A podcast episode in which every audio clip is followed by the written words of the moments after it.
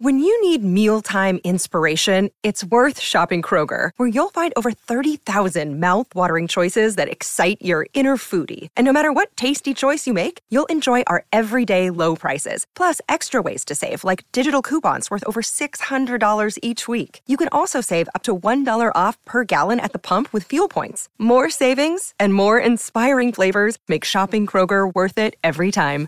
Kroger, fresh for everyone. Fuel restrictions apply.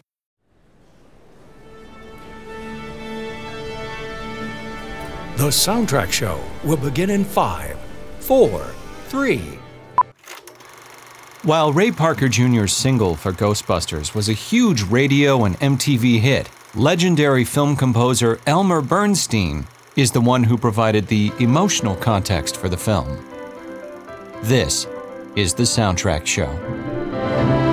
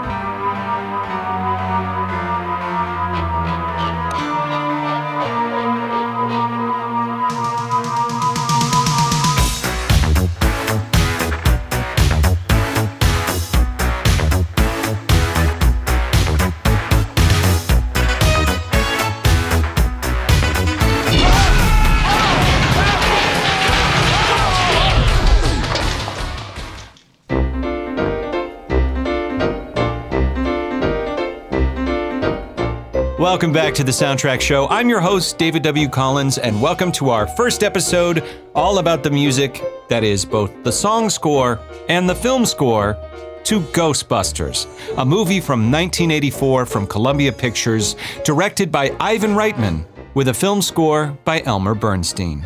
As you may have guessed from the opening, I'm opting to focus this particular episode on the film's orchestral score, and I'll save our deep dive into the song score for another episode.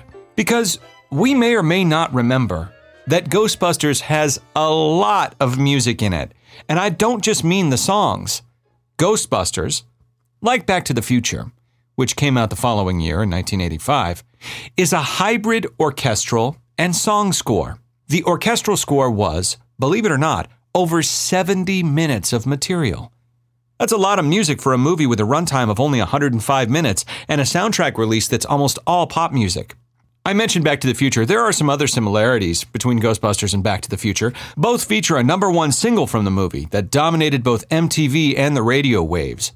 Both feature main orchestral themes. And both got a soundtrack release, as I mentioned, that featured far more pop music than orchestral music. Yet I would argue that there are more differences than similarities. We'll discuss these differences as we go, as I think you'll find them very interesting.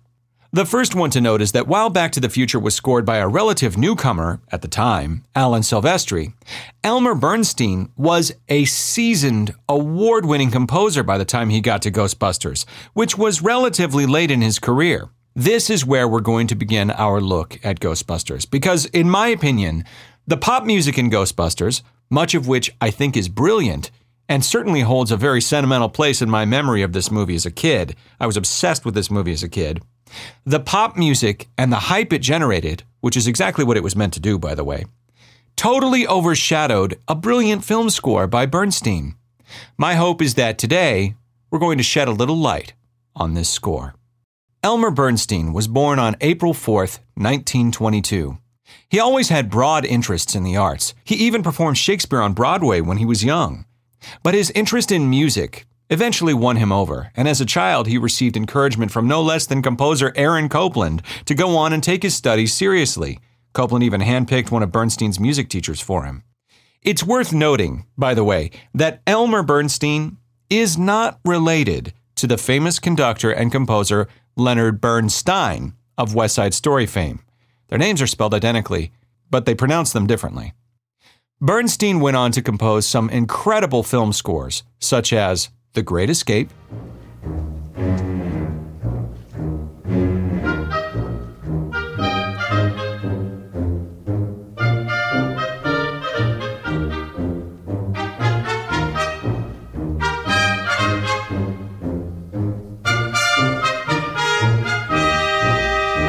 The Magnificent Seven, a Western which is actually a remake of The Seven Samurai by Kurosawa.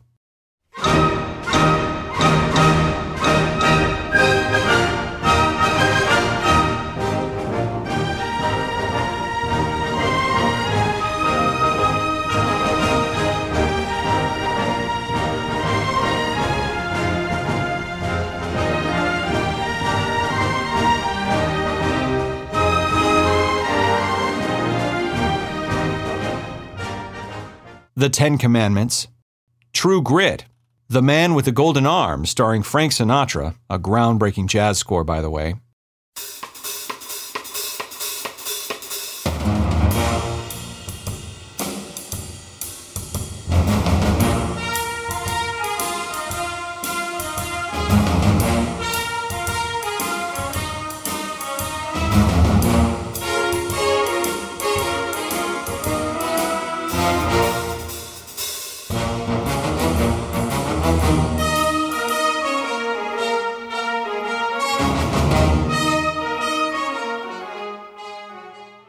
And of course, To Kill a Mockingbird.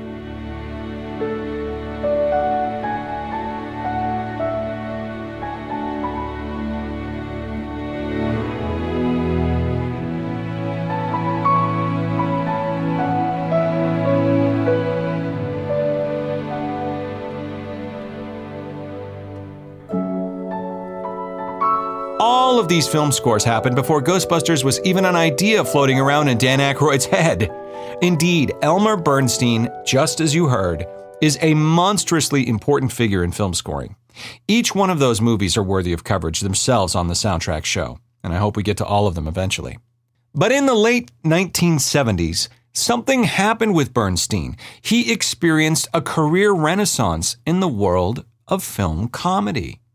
Director John Landis grew up next to Bernstein and befriended him through his kids, and as a result, when Landis went on to direct 1978's Animal House, co written by Harold Ramis and starring the late John Belushi, Landis hired Bernstein to write some very straightforward, heroic music for the film, as Landis felt it would heighten the absurdity of the comedy.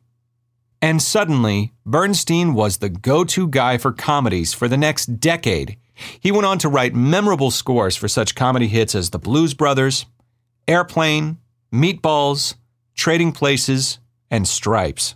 So by the time we get to 1984's Ghostbusters, Bernstein was a hit comedy film score writer. And this is, of course, how my generation was introduced to Elmer Bernstein. These comedies were all the rage when I was a kid, many of which I wasn't supposed to be watching, by the way. And while some have aged better than others, the music is still wonderful. In fact, I find that to be a somewhat common phenomenon. Movie music oftentimes ages better than the films that they were written for. So for me, Ghostbusters is an interesting study in that it's a culmination of years of film scoring technique from Bernstein, smack dab in the middle of a unique turning point in his career as a comedy musician. And it's at the height of MTV's popularity, and it was at a time when movie franchises that we are all still celebrating to this day were being born. All of this is reflected in the music we hear in Ghostbusters. Let's start with the movie itself, and we'll talk about how these emotional elements can be found in the film score in just a second. Ghostbusters is, of course, a comedy with scary elements. The visual effects done by Star Wars veteran Richard Edlund are top of the line, state of the art for that time. The scares are real because the effects are real. In fact, it seems that the only thing that the movie takes more seriously than the spooks and specters are the laughs. Bill Murray, Dan Aykroyd, Harold Ramis, Sigourney Weaver, Ernie Hudson, Annie Potts, and Rick Moranis really deliver in this department. So, the Elmer Bernstein film score also had to be equal parts lighthearted and scary. It was a fine line to walk. I mentioned earlier that the soundtrack release for Ghostbusters was mostly pop music, with just a few of Bernstein's cuts on the album. Well, fortunately, in 2006, two years after Bernstein passed away, Varese Sarabande Records put out a limited edition run, 3,000 copies actually, of Bernstein's full Ghostbusters score. And in the liner notes of this album release, Bernstein was quoted as saying the following quote, I think one of the reasons that the comedy scores work, said Bernstein at the time, is that I do not denigrate the film. I don't try to do anything hokey. I don't try to make the music funny. My theory is that if the comedy is working in the film, let the film do the comedy and let the music get behind the emotion or the action so as to add another element. If I just made the music funny, then it's funny on funny. So what do you need the music for? End quote. The liner notes go on to say, quote, but Ghostbusters provided a unique challenge for the composer. Part of it is comedy, and yet you have to take the ghost business quite seriously, said Bernstein. You have to believe, along with these guys, that the ghosts really do exist. Therefore, the score also had to walk a very fine line. It was probably one of the most difficult jobs I ever had to do. End quote. We'll take a close listen to how Bernstein set about tackling this challenge right after the break. And now for a brief intermission. We return now to the soundtrack show. Ghosts. Hello, Ghostbusters. They're real. You do? They're mean. You have? They're here.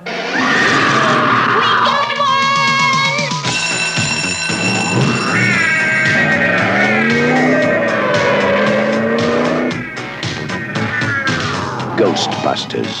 Hey, anybody see a ghost? They catch the ghost that won't stay dead. Ghostbusters! They're armed.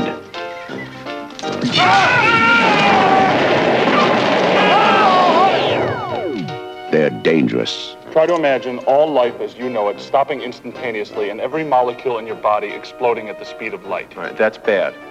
Okay. All right, important safety tip. Thanks, Egon. They're professionals. Oh, I'm the chairman of the largest paranormal removal company in America. Here's another quote from the liner notes of the 2006 Varese Sarabande release of the orchestral score to Ghostbusters. Quote, The main theme for the Ghostbusters was particularly difficult. What I did with the theme for the guys was to get a kind of antic theme, said Bernstein. It's kind of cute without being really way out, end quote. Let's take a listen to how Elmer Bernstein approached a main theme for Ghostbusters. A nice jaunty piano line. Listen to that frumpy tuba giving us the bass notes. And the melody. It's spooky, but doesn't take itself too seriously in this setting.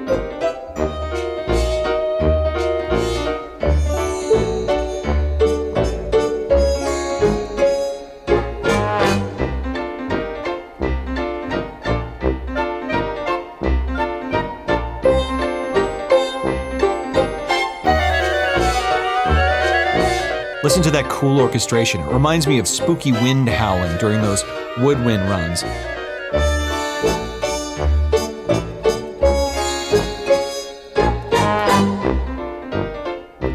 Boy, you know, this really does walk a fine line.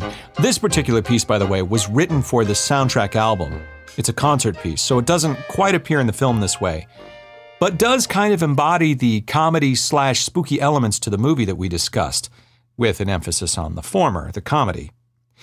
It's scary the way that Disneyland's Haunted Mansion is scary. In fact, it even shares a few intervals in the melody, right?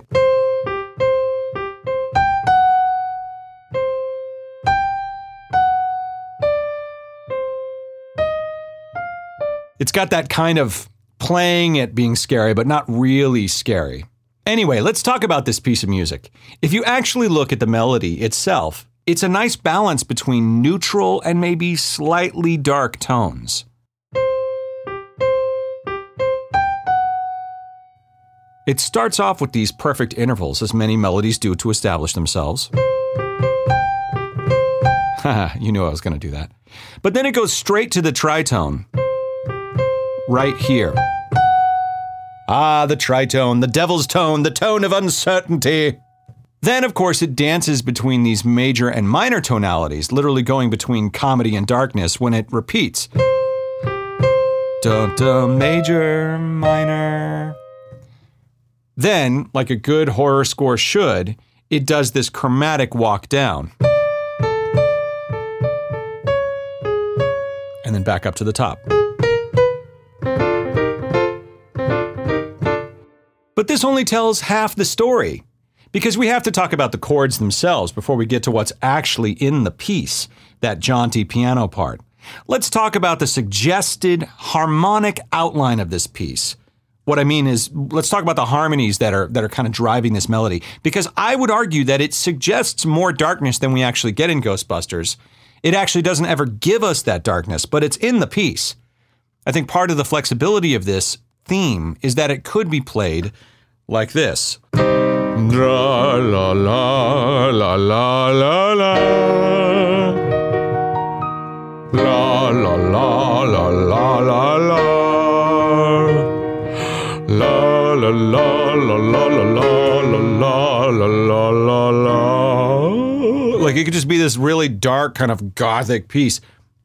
It doesn't do that.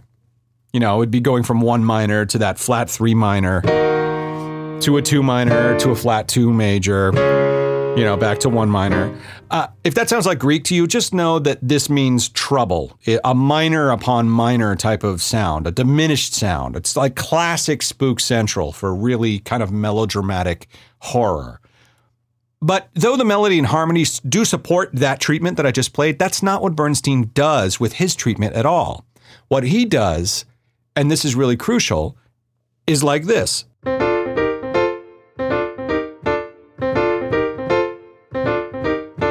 I mean, that is so different. First of all, it has this lilting, swinging, jaunty rhythm to it.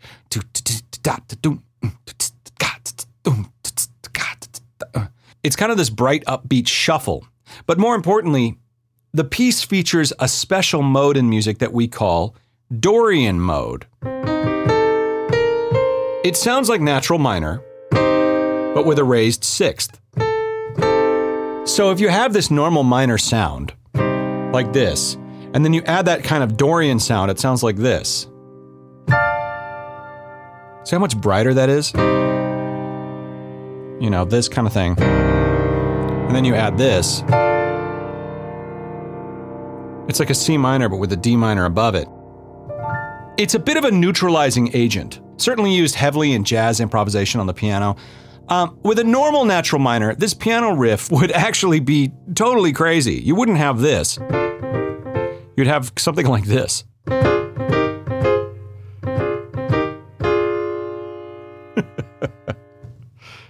yeah.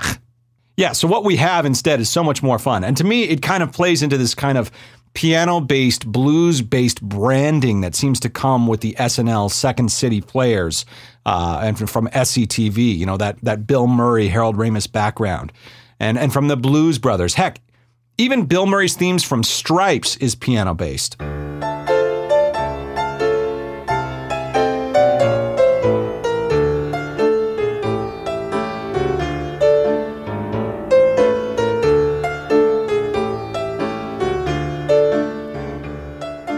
Also a Bernstein score.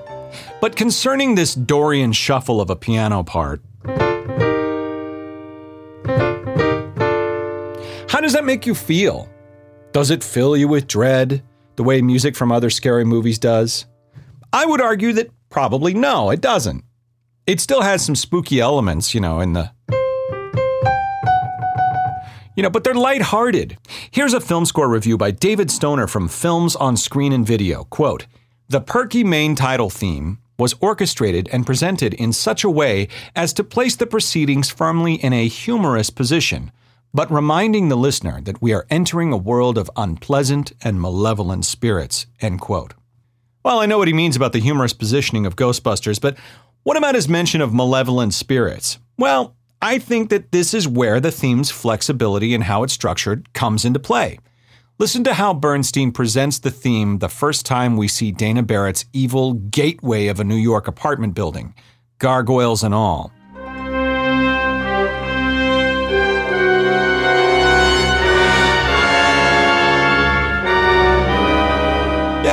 That's the main theme, but okay, that sounds malevolent. The point? We hear this theme all over Ghostbusters. We hear it played lazily around the firehouse. We hear it played for laughs when Bill Murray is trying to win the affections of Sigourney Weaver, though he comes off more like a game show host than a scientist. And we hear it several times as dark transition music, like we just did. All in all, It serves the movie as a somewhat tongue in cheek theme that can also double as a spooky warning of frights yet to come. And speaking of frights, we're going to switch subjects here. There is an element of instrumentation in the Ghostbusters film score that is incredibly unique. Besides using a symphony orchestra, Bernstein employs more than his fair use of synths. I mean, for one thing, he's got a whole gaggle of Yamaha DX7 synths, which, by the way, is a tried and true 80s workhorse of a synthesizer that was ultimately as ubiquitous a piece of music gear in every music studio in the world as a Shure SM57 was, or Yamaha NS10s, or that beat up studio owned drum kit. You, you musicians know what I'm talking about. But besides all of those Yamaha DX7s that he used on this score, he also features a very unique synth that is worth talking about called the Ondes Martenot. Forgive my butchered French here. The what? the Ondes Martenot. Yes, it's a very old French synthesizer developed in 1928 by Maurice Martenot, a radio operator during World War I. What it was was a musical adaptation of the frequency sweeps that occurred when radio operators were searching for the right radio frequencies. And it was applied to music to give like a cello like expression. Martenot was a cellist as well as a radio operator. This unique instrument gives us a glissando like haunting tone in Ghostbusters, very similar to a theremin, if you know what that is. Uh, if you don't, you should Google it and check it out because a theremin is done with these two antennae by waving your hands in the air. Uh, while the Ondes Martenot is played with a ring on your index finger, moving across with a wire, while the left hand controls the attack and the timbre. So there are some great examples of this creepy instrument in Ghostbusters. I mean, it's used in a creepy way in Ghostbusters. It's not like inherently creepy. Anyway, the Ondes Martenot is used in Ghostbusters, and besides the piano that's in that main melody that I played, the Ondes Martenot is by far the signature instrument of this whole score. So let's start by listening again to the Ghostbusters main theme and notice how the main melody is carried by a combination of the Ondes Martenot, that synth, and a muted trumpet.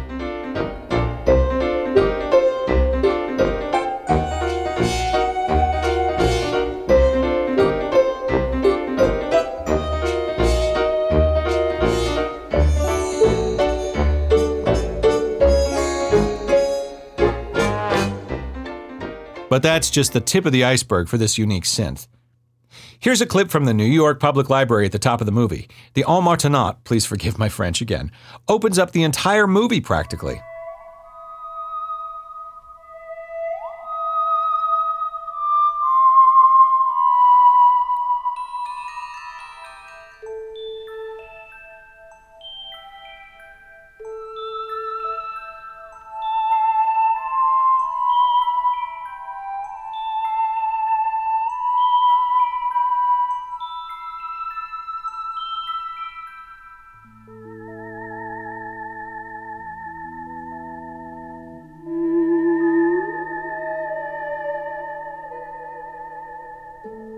It's easy to state that this score just wouldn't be the same without the Ondes Martenot. It gives the movie, along with its musical and harmonic language, a bit of a throwback to older film scores of the 1950s that used either the theremin or the Martenot, giving the score just enough of a sci fi horror camp, a flavor that takes the edge out of the scarier moments such as the eerie librarian ghost that transforms in front of our heroes to a very scary, very horrifying rotted apparition and screams them out of the library. All of this plays into the balance of tone in Ghostbusters, that balance of comedy and scares. There are other themes in the movie that I'd like to chat about as well, and the one that instantly comes to mind is Dana's theme, a musical theme for Sigourney Weaver's character, Dana Barrett. The first time we hear this theme is when Dana is getting out of a cab in front of her apartment building, and it's played by a cello. This makes sense, as Dana's character is a cellist in the New York Symphony Orchestra. We know she's a very accomplished musician, at the top of her game, because she's seen later in the movie coming out of rehearsal in New York's famed Lincoln Center, home of the Met and the New York Philharmonic. Also, we know she's doing well because she's living in, by New York City standards, a massive apartment, which was really a set built at Burbank Studios. By the way, making the character of Dana Barrett a cellist was actually Sigourney Weaver's suggestion, according to production notes, because she thought it would make the character much more interesting. She was right. So, we can thank Sigourney Weaver directly for the cello driven introduction that she has when she makes her screen entrance in Ghostbusters. Let's take a listen.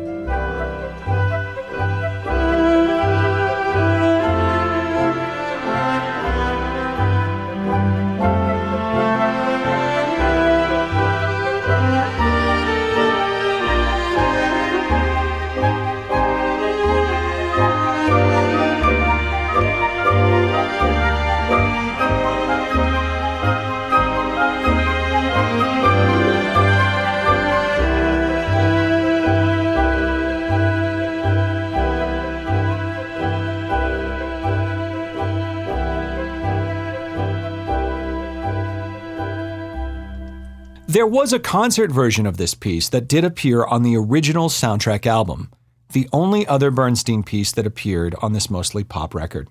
What's interesting to note about it is that it actually opens with the Ondes Martenot, playing her main melody.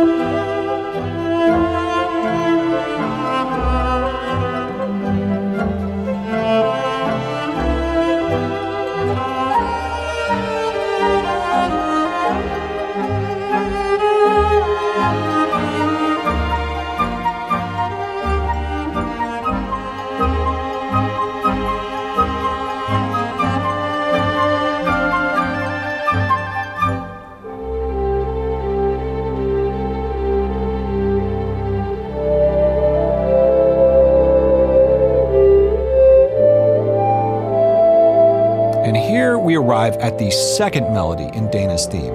This is a second melody that emerges and actually plays an important part later in the film.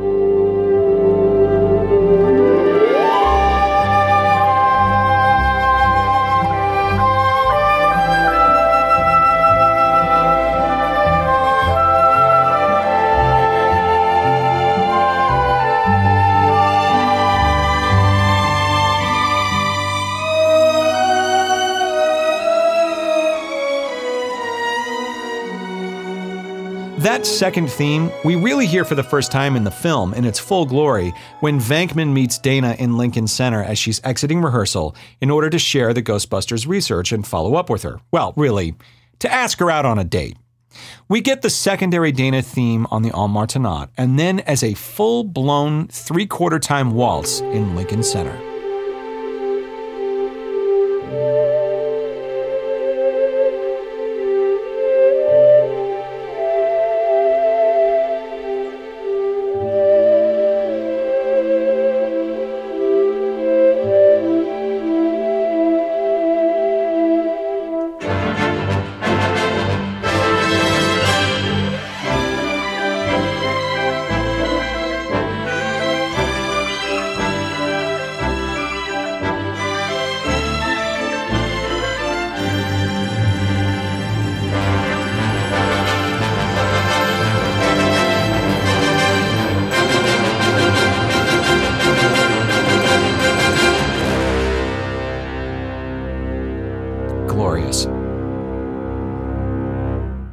Dana is an interesting character, and her melodies are wonderful. You know, Dana's theme has a very 70s feel to it uh, in terms of a more romantic melody, you know, and it kind of rocks back and forth on all these major seventh chords. A very jazzy, kind of adult, contemporary, kind of late 20th century sound.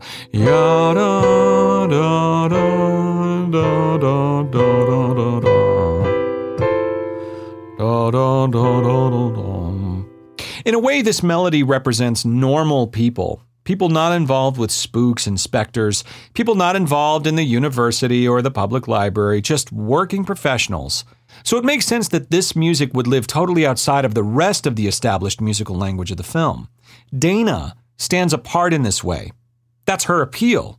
She's not a knucklehead the way the rest of the cast is. She's got it together.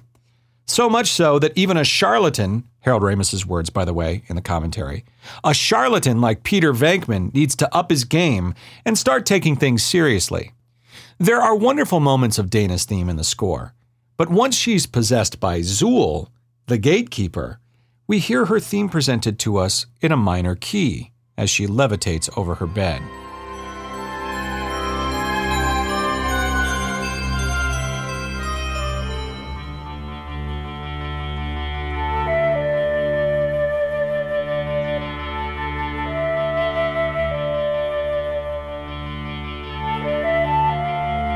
There it is, right there at the end.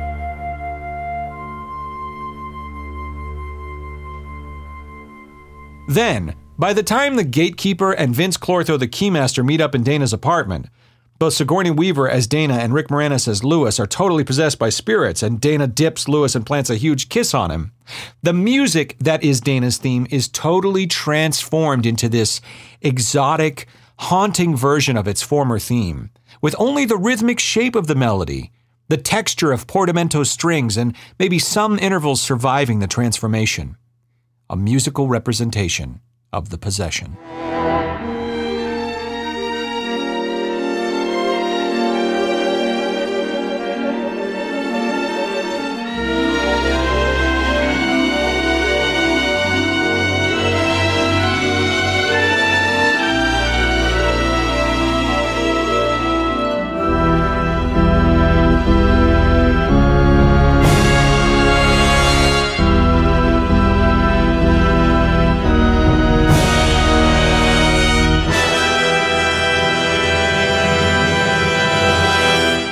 The soundtrack show will continue in a moment. We return now to the soundtrack show. Ghostbusters, starring Bill Murray, Dan Aykroyd, Sigourney Weaver, Harold Ramis, Rick Moranis. Coming to save the world this summer. Ghostbusters. We came, we saw, we kicked it.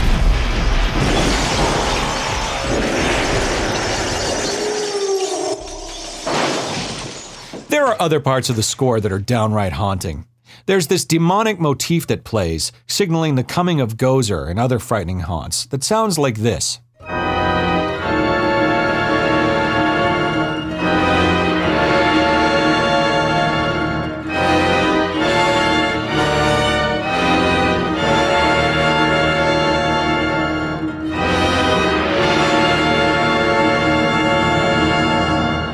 It's an interesting harmonic language and really shows us a great example of some of Bernstein's skill as a composer. This isn't your average diatonic harmony here that we've kind of featured so far in his soundtrack. This is some out there 20th century writing that, when played chord by chord, maybe isn't as haunting as when you consider how it's orchestrated and how it moves. Here are the first few chords. Almost kind of opens up with this Lydian sound.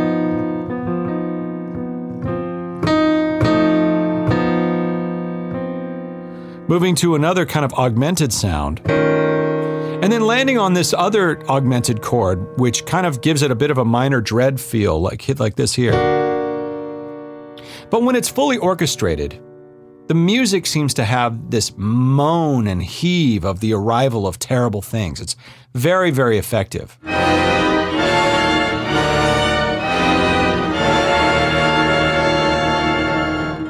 And just a reminder for contrast,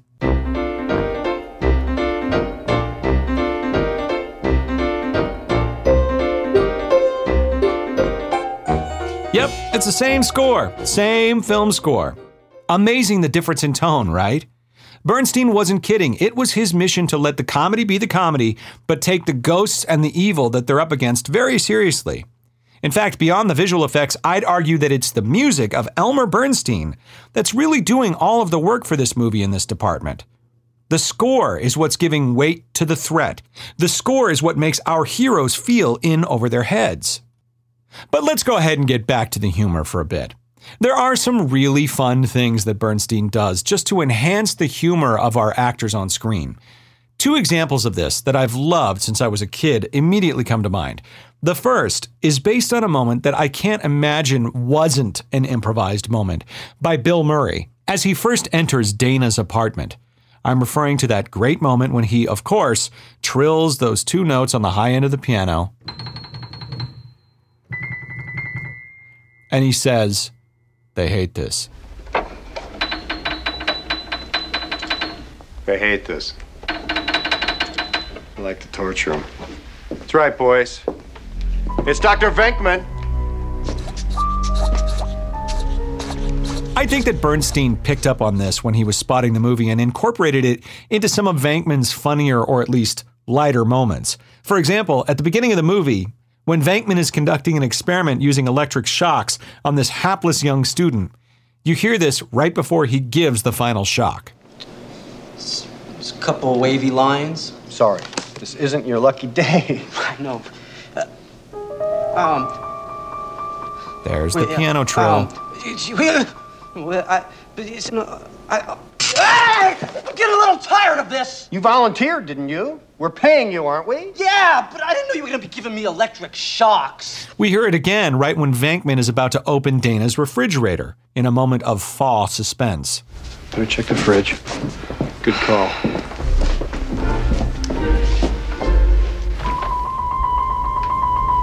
Oh my God.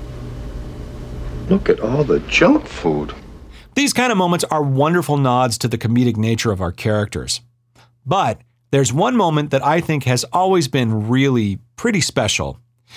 Right after Peter, Ray, and Egon are kicked out of the university, they sit on campus drinking, wondering about what they're going to do next in their careers. They've been fired.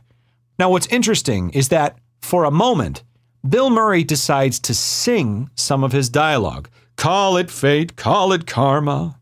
And Bernstein not only finds the key, but plays along as if a song is about to break loose. Personally, I like the university. They gave us money and facilities. We didn't have to produce anything. You've never been out of college. You don't know what it's like out there. I've worked in the private sector.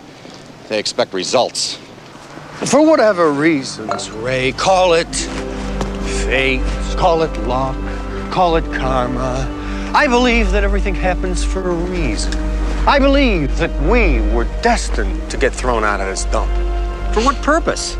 To go into business for ourselves.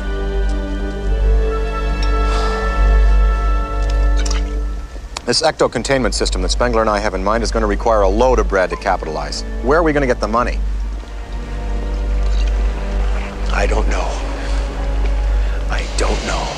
As Murray returns to spoken dialogue, listen to how Bernstein cleverly keeps the momentum of the scene lifting upwards and upwards, and even sneaks in a, a bit of the main Ghostbusters theme into the moment, before hard cutting forward in time to when they've taken out a bank loan. Let's take a listen to the cue in isolation.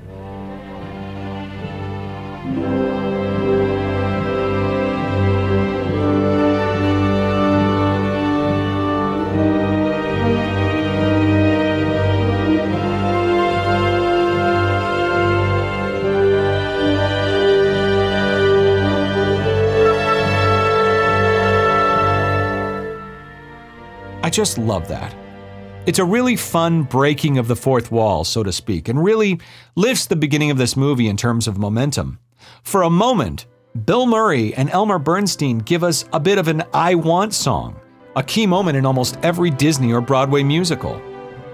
There are so many other things to point out about this score, and we haven't even gotten to the songs or Ray Parker Jr. and his smash hit theme tune.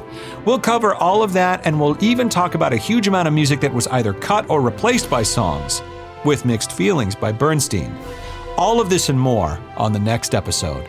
Until then, I'm David W. Collins, and this is the Soundtrack Show. Thank you.